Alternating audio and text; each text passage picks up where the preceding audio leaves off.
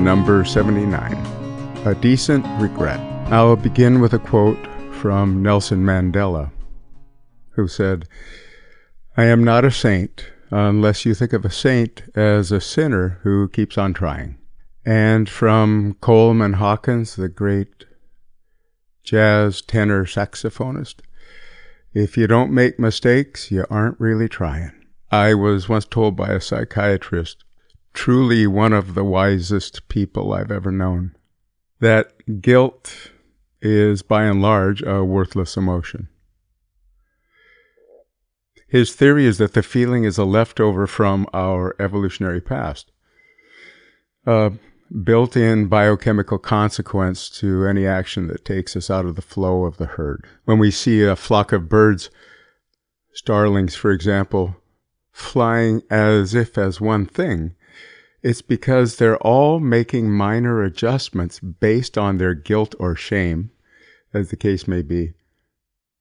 The feeling in their system that they're just a little out of alignment. And so they all adjust a little bit and a little bit and a little bit. And we end up watching a murmuration of starlings, being fascinated by this display of nature. The same thing works in in a herd of antelope.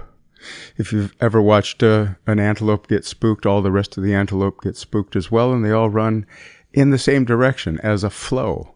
For when a herd animal gets out of that flow, gets too far away from the mass of the herd, they are potentially attracting predators. And then what happens is that they either must come back into the flow of the herd or leave the herd entirely. Of course, I'm going to think about that because I'm not a joiner, at least in my mind. But in order to get out of this extreme discomfort, the animal must adjust toward the herd or away from the herd.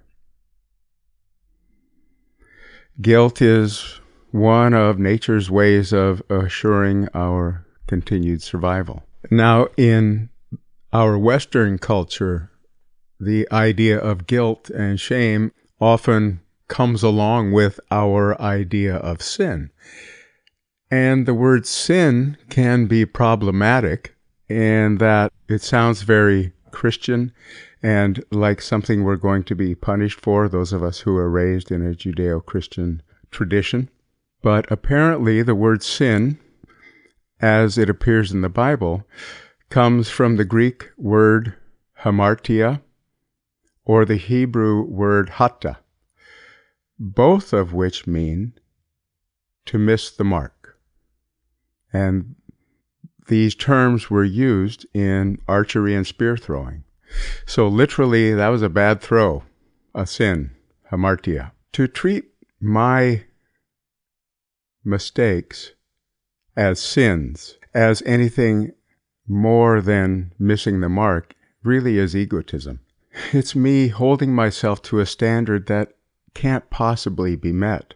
Humans learn by doing something, making a mistake, and then doing that thing again better, and making a mistake, and then doing that thing again better and on and on. Bill Wilson, the, one of the co founders of Alcoholics Anonymous, in a letter to one of his friends, suggested the notion of a decent regret as the appropriate attitude to take in most circumstances where we have come up short. When you think about how the system works, anything in my past can be judged negatively by me in the present. Making the mistake ideally has expanded my capacity to be the man I want to be, the human I want to be. And if I'm working a spiritual program, if I'm meditating every day and reading spiritual works, I'm expanding my consciousness day by day by day. And the expanded consciousness of one day is going to be slightly greater than the expanded consciousness of the day before. I've grown through the experiences of yesterday. I've learned from my mistakes. I've evolved. always by definition, as my consciousness expands, I will be able to see how I might have done things differently, how I might do things today in the same situation.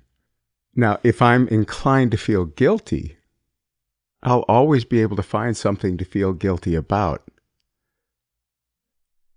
A sense of responsibility for our actions is essential in the survival of our social structure, of our herd, our village, our people, our humanity. Guilt, as some of us experience it, can be far more detrimental than beneficial. As I said, we humans learn by trial and error. That's our nature. Yet so many of us feel guilty for coming up short in our lives.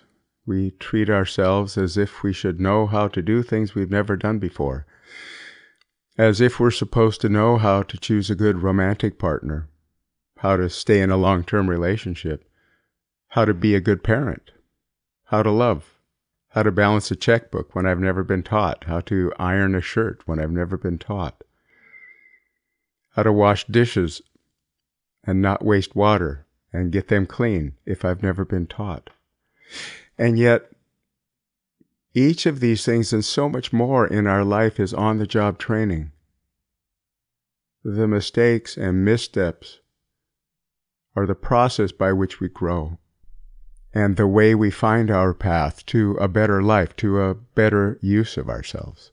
Stepping forward into the next unknown moment with the intention of showing up as best we can, giving as much of ourselves as we can. This is what we can expect of ourselves. This is what we can ask of ourselves. And when we land ungracefully, when we miscalculate, when we miss the mark, we can have a decent regret. We learn whatever lesson there is to learn and find the willingness to surrender the guilt, leaving ourselves open and available to try it, whatever it is, one more time.